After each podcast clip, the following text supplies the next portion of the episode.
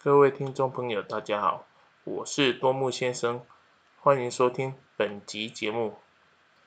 本集节目要来谈一下马路。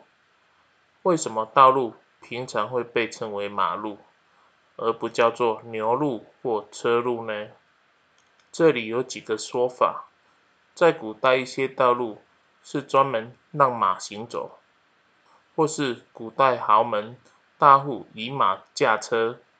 所以便有了马路的代称，但这种说法比较不可靠。另一个比较近代的说法，在十八世纪末的英国，因工业革命发生后，随着科学技术的进步，经济也迅速的发展，并也创造出新的运输工具。对此，交通运输也有了更高的要求。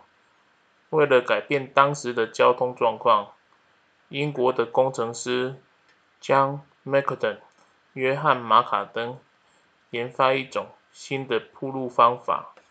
当时英国路面仍是黄土路，当下雨的时候，并不利于汽车行驶。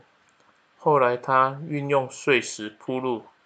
并且路的中央偏高，这样的铺路方式不但路面平坦宽阔，而且更容易排水。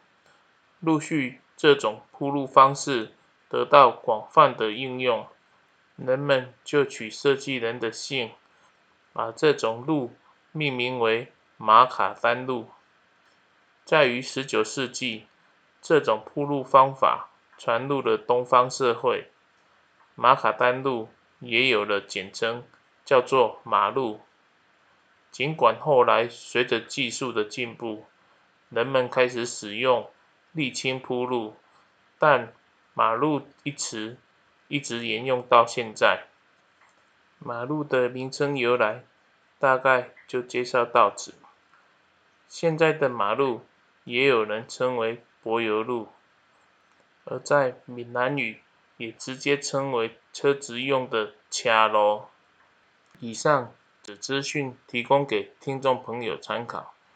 若各位听众喜欢我的资讯分享，请持续关注我。